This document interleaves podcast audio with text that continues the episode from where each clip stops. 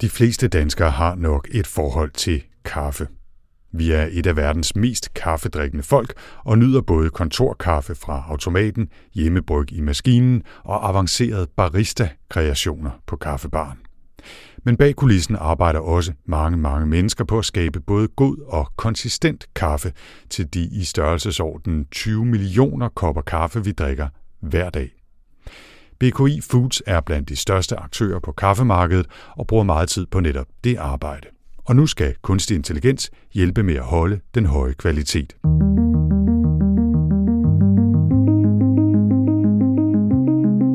Velkommen til AI Danmark podcast. AI Danmark er et treårigt projekt, som hjælper små og mellemstore virksomheder med at komme hurtigere i gang med at udnytte data og AI-værktøjer i deres digitale omstillingsproces. I podcasten taler vi med en række af deltagerne om deres oplevelser og erfaringer med at implementere AI-løsninger i deres virksomheder, og vi skal også møde nogle af de eksperter, som har hjulpet dem undervejs. Du kan også i serien møde en håndfuld danske eksperter og iværksættere fra udlandet, som allerede arbejder strategisk med AI i deres virksomheder, og som forhåbentlig kan tjene som ekstra inspiration. Jeg hedder Anders Høgh Nissen. Endnu en gang velkommen til.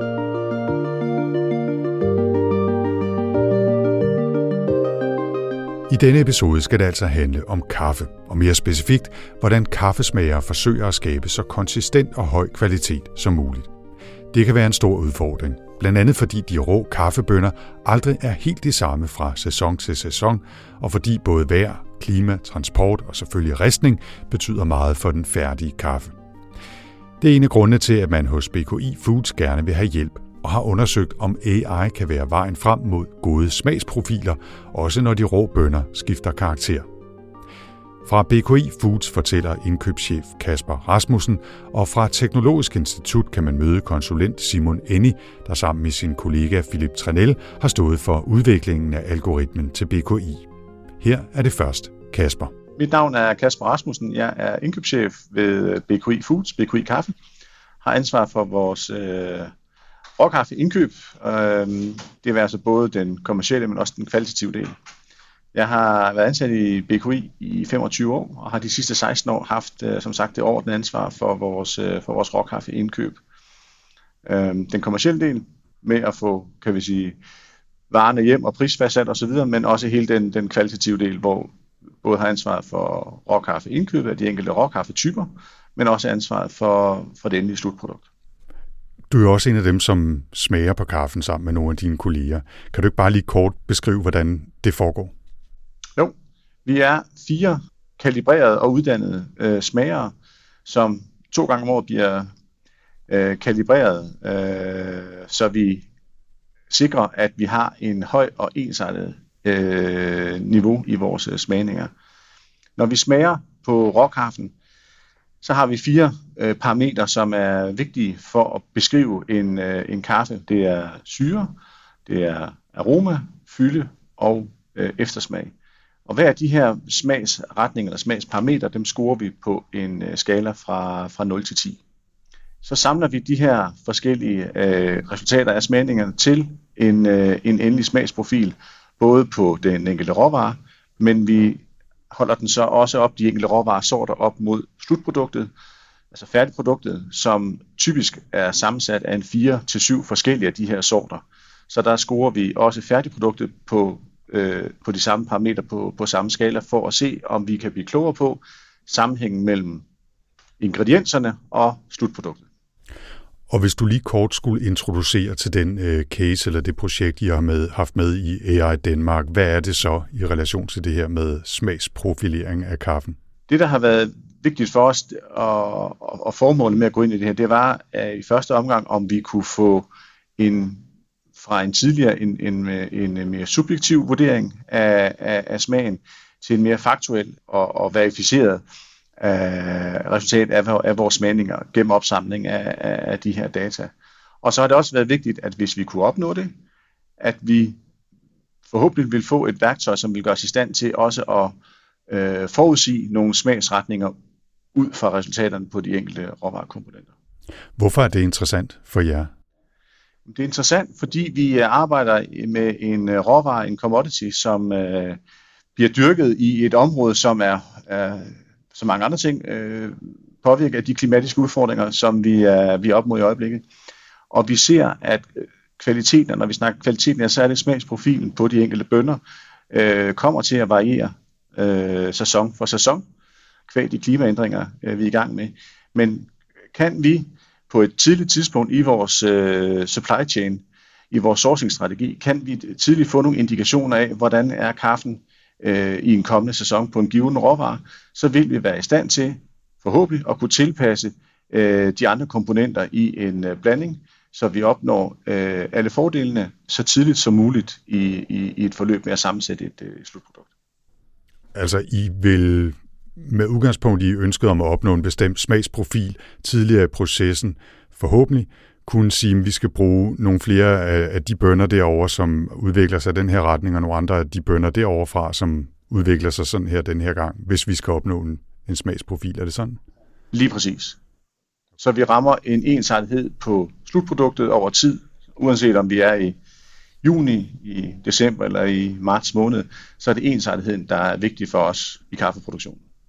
I har fået hjælp til det her projekt fra Teknologisk Institut og fra AI Danmark-projektet, og den, der har hjulpet, det er dig, Simon. Vil du ikke øh, præsentere dig selv også? Mit navn er Simon Enni. Jeg er konsulent hos Teknologisk Institut. Jeg har arbejdet her lige lidt under et år, øh, og min baggrund er i datalogi og machine learning, hvor jeg har en Ph.D. fra Aarhus Universitet. Og hvis du kigger på den her case, som, øh, som BKI er kommet med, og som Kasper lige har fortalt om, med dine machine learning og øh, ekspertøjne, hvad er det så for en, en type af problemstilling? Hvad er det for nogle faktorer, der er på spil her? Jamen, altså det er sådan set en, en rigtig, rigtig spændende udfordring, fordi øh, da jeg blev involveret i projektet, der var BKI allerede rigtig godt i gang med at samle data. Øh, de havde taget det seriøst fra start, og få smagt på deres kaffe og få kalibreret hinanden, og sørge for, at der kom en konsistent skala på det hele og sådan noget. Øhm, og så var det sådan set også et projekt med en ret klar, øh, ret klart end goal. Altså, vi havde de her råvarekaffer, der bliver smagt på, og så har vi færdigvarekafferne, der bliver smagt på, og vi var egentlig, vi vidste, der var en relation imellem de to. Men det var det der med lige at få den ned på en computer, så det kunne automatiseres. Øhm, fordi man kan sige, når man har smagt på så mange kaffer, som, øh, som de har hos BKI, så har de jo en fantastisk intuition til at få lavet de her blandinger. Men når man så har 200 forskellige råvarekaffer at vælge imellem, og alle de kombinationsmuligheder, der kommer med det, så skal der noget computerkraft ind, for at, uh, at afhjælpe den proces. Mm. Så på den måde var det et meget oplagt projekt egentlig. Um, også noget, der var rigtig spændende. Og samtidig så havde det det der lidt specielle med, at det er jo, uh, som Kasper også kalder det, det er jo en subjektiv vurdering af smag. Uh, og der er mange, der tænker, at når man skal til at lave sådan nogle statistiske ting, som machine learning jo er, så skal det være en form for objektiv data. Men det er faktisk ikke rigtig nødvendigt.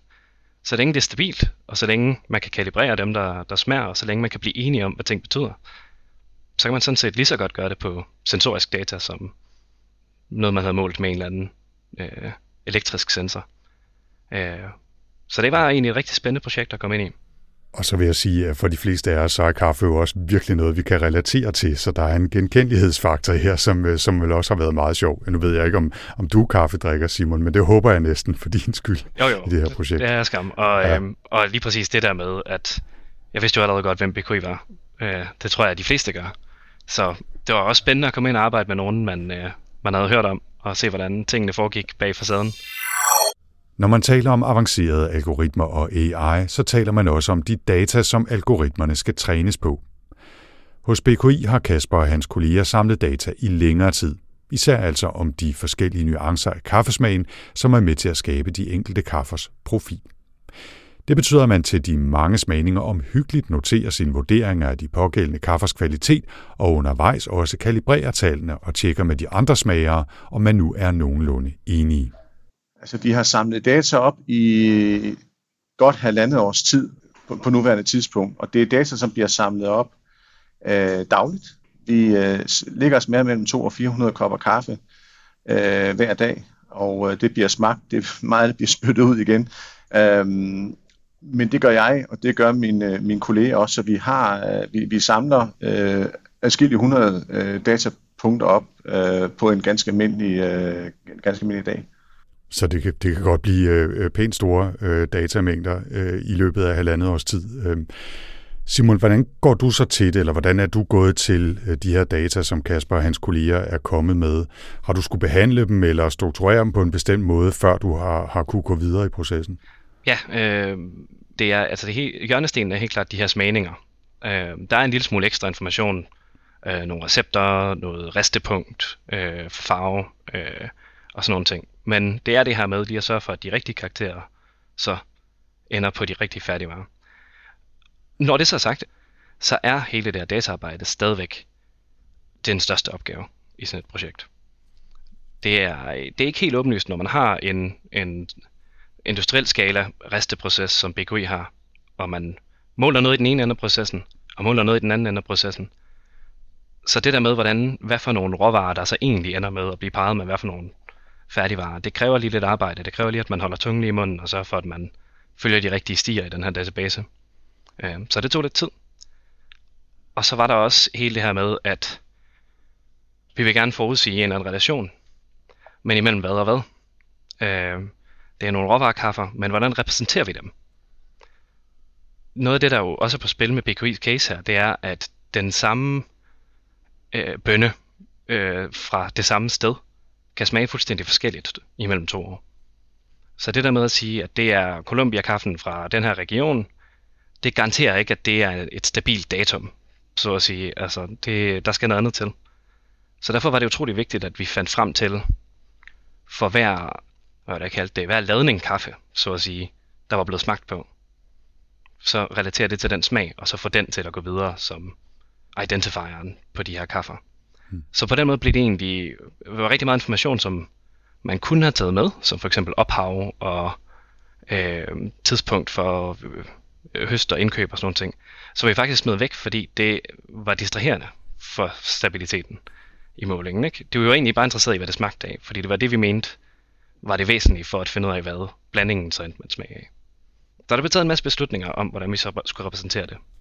Det er jo en super interessant betragtning, det der med, at vi så tit siger, at det handler om at få en hel masse data, så man har noget at køre sine algoritmer på og træne dem på, så de kan lære at komme med en eller anden forudsigelse eller afgørelse eller identificering eller hvad det nu er.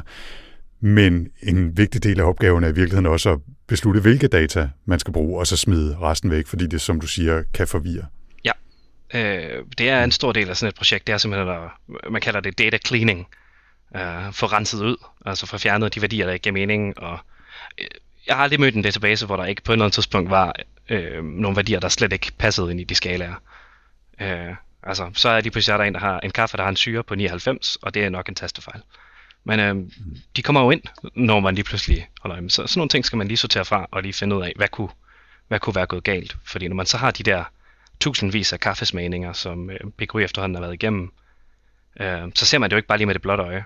Man bliver nødt til at teste, øh, teste det frem. Simon, hvad er det så for en type af resultat, der skal være? Altså er det en algoritme? Er det et øh, værktøj, man kan plotte noget ind i? Altså hvad har ligesom været produktet set fra din stol i, i det her projekt? Det var faktisk også en rigtig vigtig del af projektet at få styr på, hvad var det egentlig, kunden havde brug for her.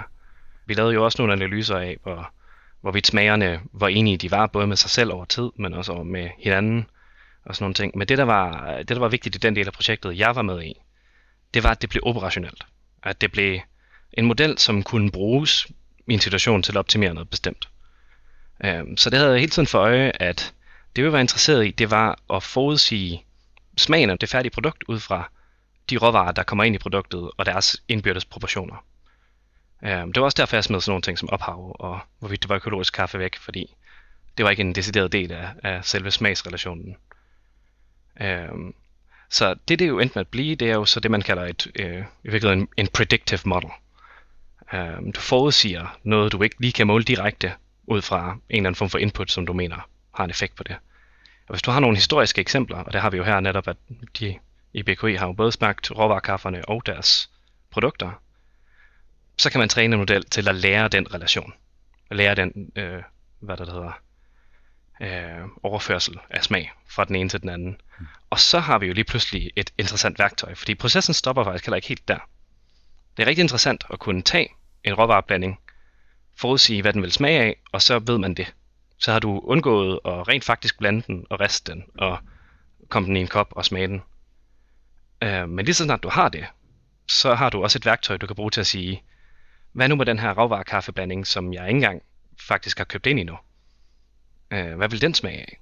Og hvad nu, hvis vi tager nogle tusind forskellige råvarer, kaffeblandinger, og vi sammenligner dem for eksempel på pris, og vi gerne vil have, at vi rammer en bestemt smag. Så den anden del af projektet, det var faktisk at bruge den her smagsmodel, som vi så har trænet, som en komponent i et optimeringsproblem. Øhm, fordi det er jo også det, man skal holde sig for øje. Problemet var jo egentlig ikke så meget, at vi gerne vil vide, hvad produktet smagte af. Vi vil gerne bruge det til at sørge for, at der kunne komme en ensartet kvalitet i kaffen over tid, og at vi kunne source det så billigt og effektivt som muligt. Um, så det blev simpelthen en komponent i en optimeringsalgoritme, der så forsøgt at bruge det her som en rettesnor for at blande kaffeblandinger, fiktive kaffeblandinger, ud fra de komponenter, der var tilgængelige på BKI's lager. Og det er når man kunne det, så kunne man begynde at optimere på pris og begynde at, at få en rettesnor for, hvordan man så kunne lave nye produkter i fremtiden. Kasper, øh, nu har Simon beskrevet, hvordan det ser ud set fra hans stol øh, med hans ekspertise. Kan du øh, også prøve at give din forklaring af, hvordan det her, øh, den her øh, algoritme, lad os kalde det, eller den her løsning, kan bruges i hverdagen for jer? Altså sådan helt lavpraktisk. Er det noget, I plotter øh, data ind i, mens I laver en smagning? Er det noget, I kigger på en gang imellem? Eller hvordan, hvordan skal det ligesom bruges det her i hverdagen for dig og dine kolleger? Øh, det skal og bliver brugt og har været brugt øh, fra starten af, øh, at alle smagninger, vi, vi foretager, øh, være sig på færdigprodukter eller på det enkelte råvareprodukter, der bliver dataene samlet ind. Det foregår som sagt øh, på, øh, på, på daglig basis, for vi, vi er også klar over, øh, at vi arbejder med et produkt, som øh, kan ændrer sig over tid, altså hen over øh, fra sæson til sæson, men også hen over den, den pågældende sæson kan der forekomme øh, udsving eller mindre udsving på, på rockaften. Så derfor er det altafgørende, at vi får samlet samtlige data op, for at se, om skulle der komme nogle, nogle dyk i syren, for eksempel på en kaffe for Honduras, så er det vigtigt, at vi ved det, fordi det vil formentlig have en indflydelse på øh, den lavere syre, for eksempel i en enkelt komponent, hvis den indgår i et færdigt produkt med, med, med fire andre sorter. Så, så, så, så samspillet mellem smagsprofilen på de forskellige komponenter er, er alt afgørende. Det, det er det, som vi vil få et, øh, et endnu mere objektivt grundlag for at, at, at vurdere. Og så igen, som, som vi har været inde på, altså jo tidligere i, i en indkøbsproces, vi, vi har de her data, jo bedre kan vi også tilrettelægge øh, resten af, af indkøbet, eller det indkøb, der foregår løbende også med en, en, øh, en, en økonomisk øh, konsekvens øh, for øje i det her. Du lytter til AI Danmark podcast, hvor vi denne gang taler med indkøbschef Kasper Rasmussen fra BKI Foods og konsulent Simon Enni fra Teknologisk Institut. De fortæller om den AI-løsning, som skal være med til at vurdere og måske endda forudsige kaffernes smagsprofiler. Og nu kunne man jo godt tænke, at det var noget, som kunne gøre en kaffesmager som Kasper lidt nervøs for sit job. Men han ser det mere som et supplement end som en trussel, fortæller han.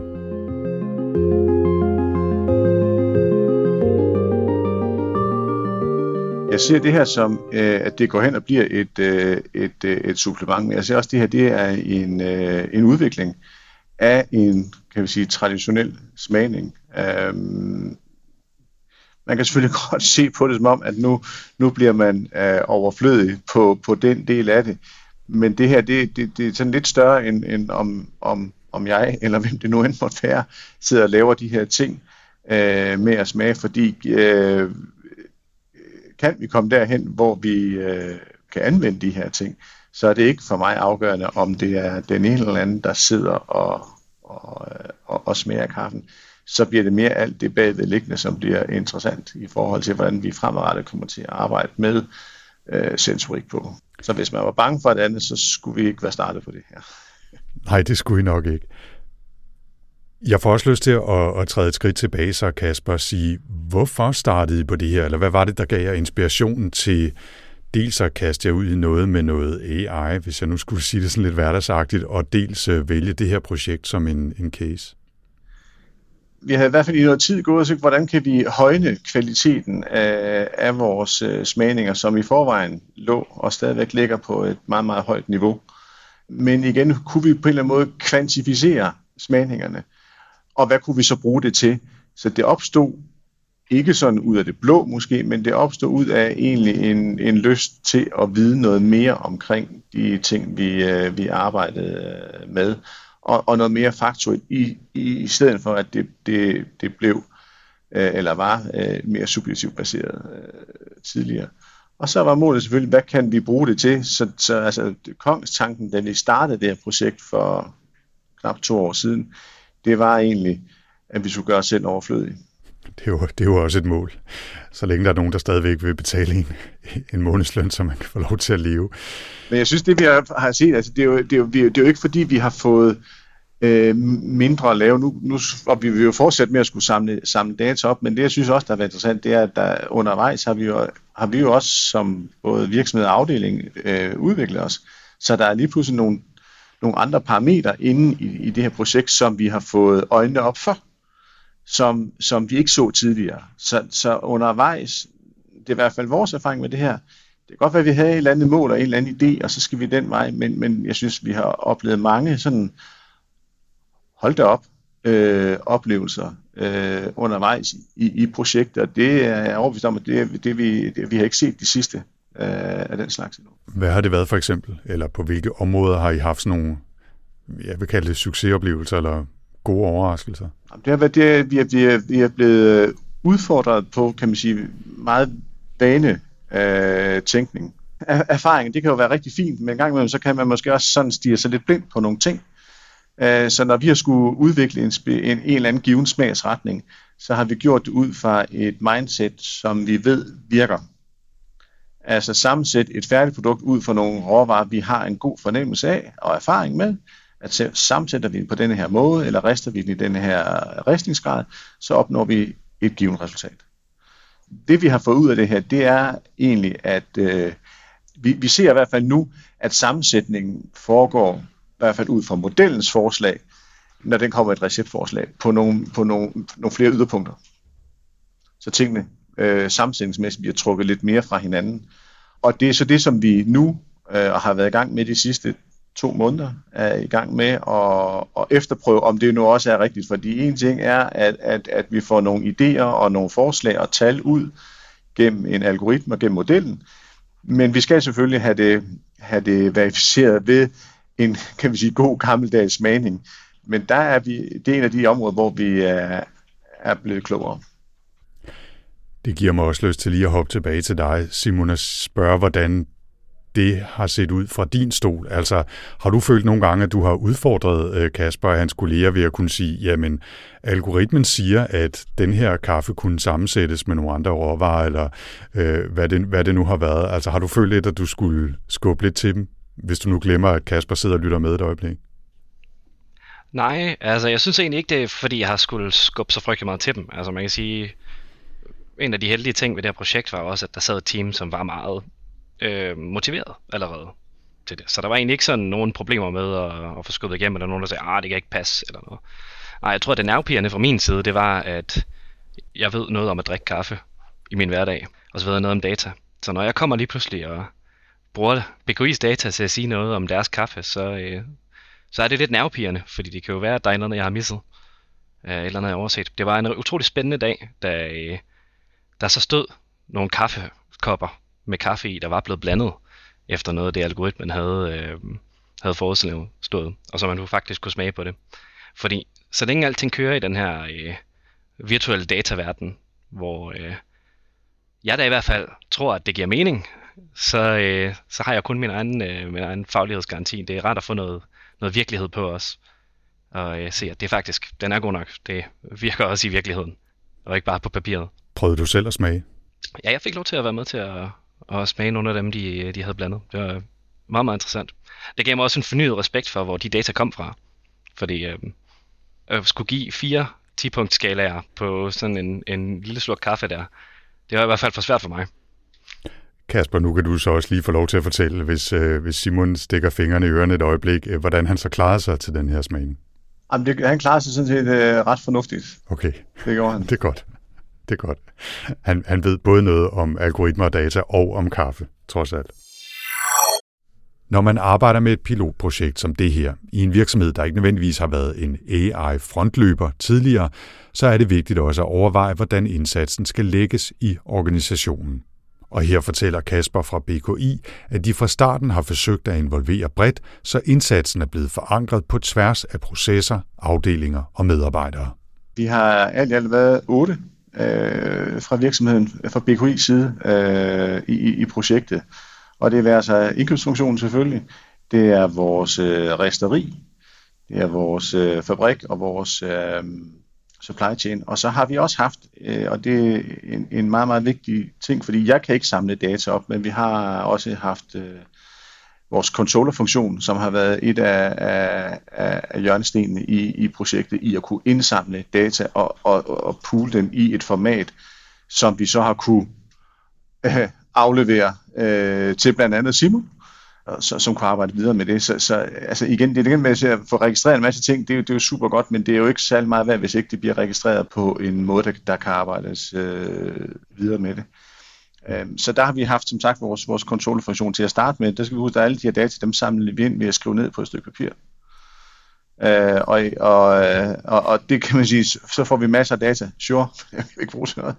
Øh, så der har vi, der har vi selv, eller vores kontrolfunktion har øh, udviklet i, i et Power App-værktøj, øh, øh, som på vores tablet, hvor vi hver især kan, kan registrere øh, vores meninger og opsamle dataene selvfølgelig, men op, også opsamle dataene øh, individuelt fra, fra, fra os fire smager, øh, så vi også opnår den her løbende kalibrering øh, af vores, øh, af vores smagspanel.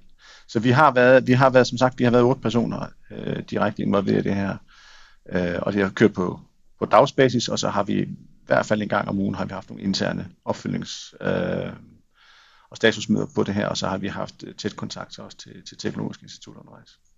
Hmm.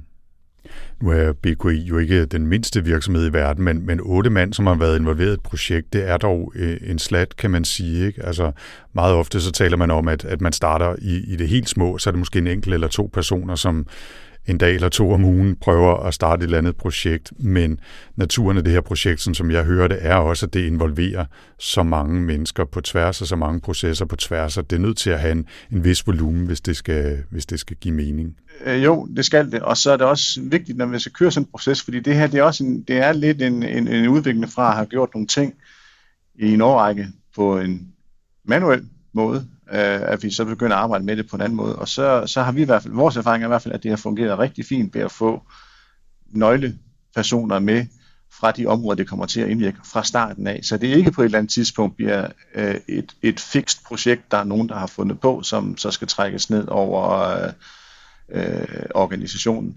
Så det har været, øh, det er i hvert fald det, vi lykkes rigtig godt med, at der har været fælles fodslag øh, fra starten af og forståelse. Og det er klart, Råkraftindkøb har, har, har et syn på sagen, og der er en produktion og, og et resteri, der har noget andet.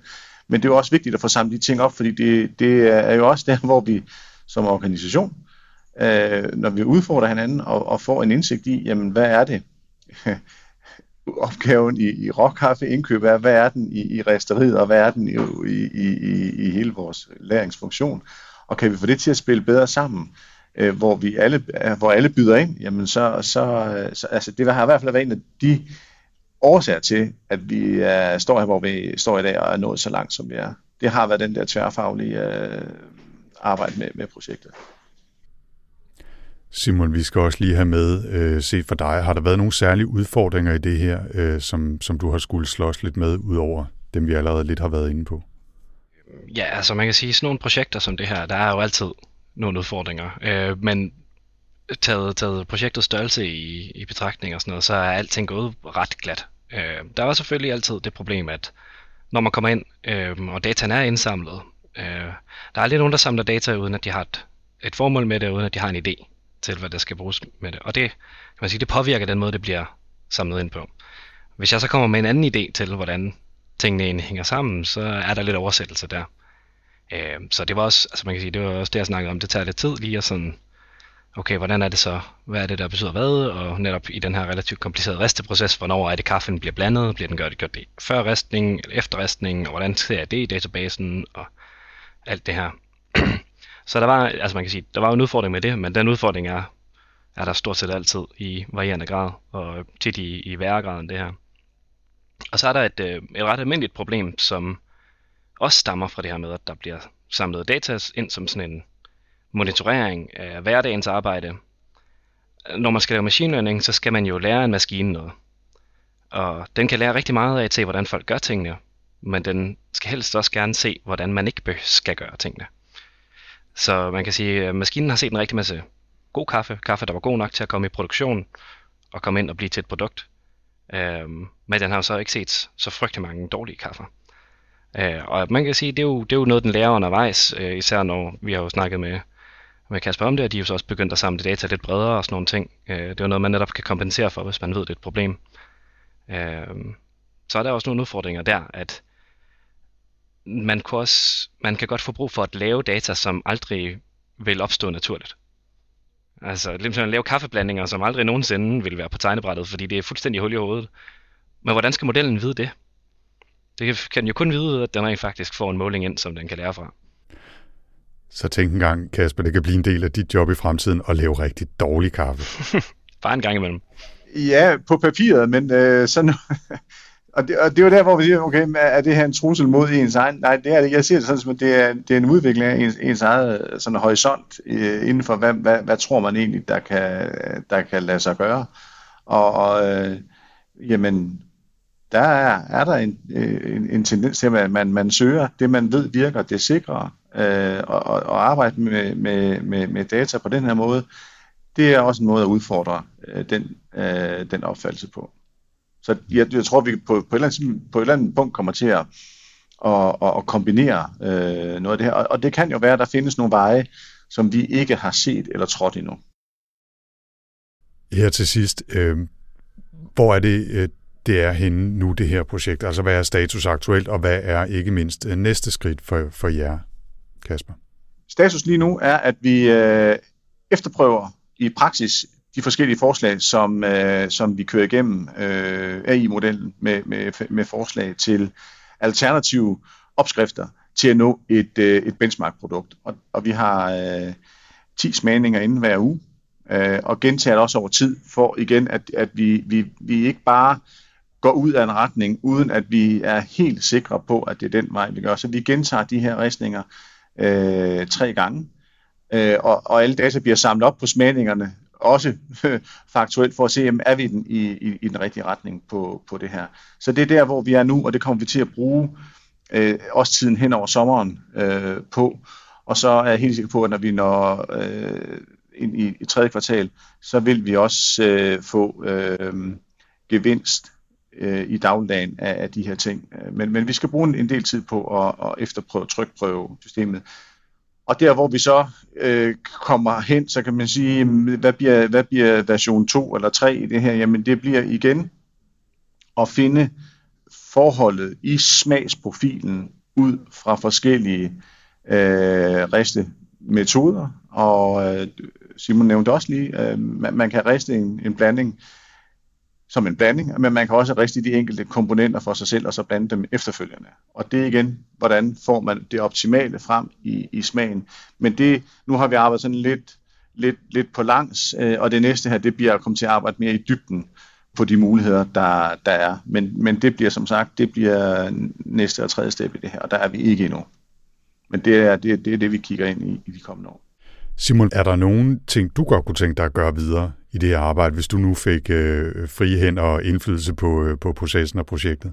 Ja, altså man kan sige, det er utroligt spændende. Altså jeg er jo, øh, nu kommer jeg også ud fra sådan noget, jeg kan jo se, der er den her øh, resteproces, øh, som øh, i BKI's normale arbejde er relativt stabil, og vi også ligesom har sagt, at der, alle dataen er ligesom under antagelse af, at vi rester, som vi plejer.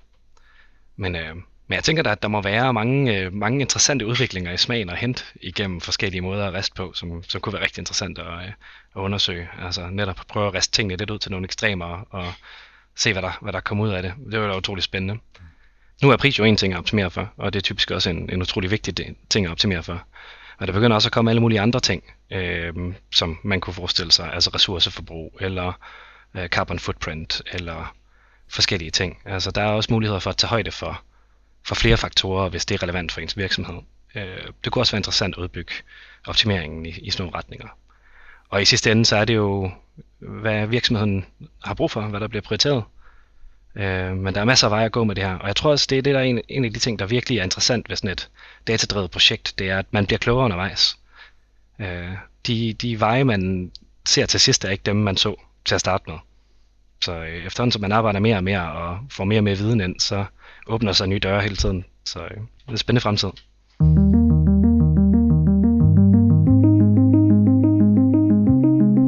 Og med det slutter denne episode af AI Danmark podcasten med Kasper Rasmussen fra BKI Foods og Simon Enni fra Teknologisk Institut.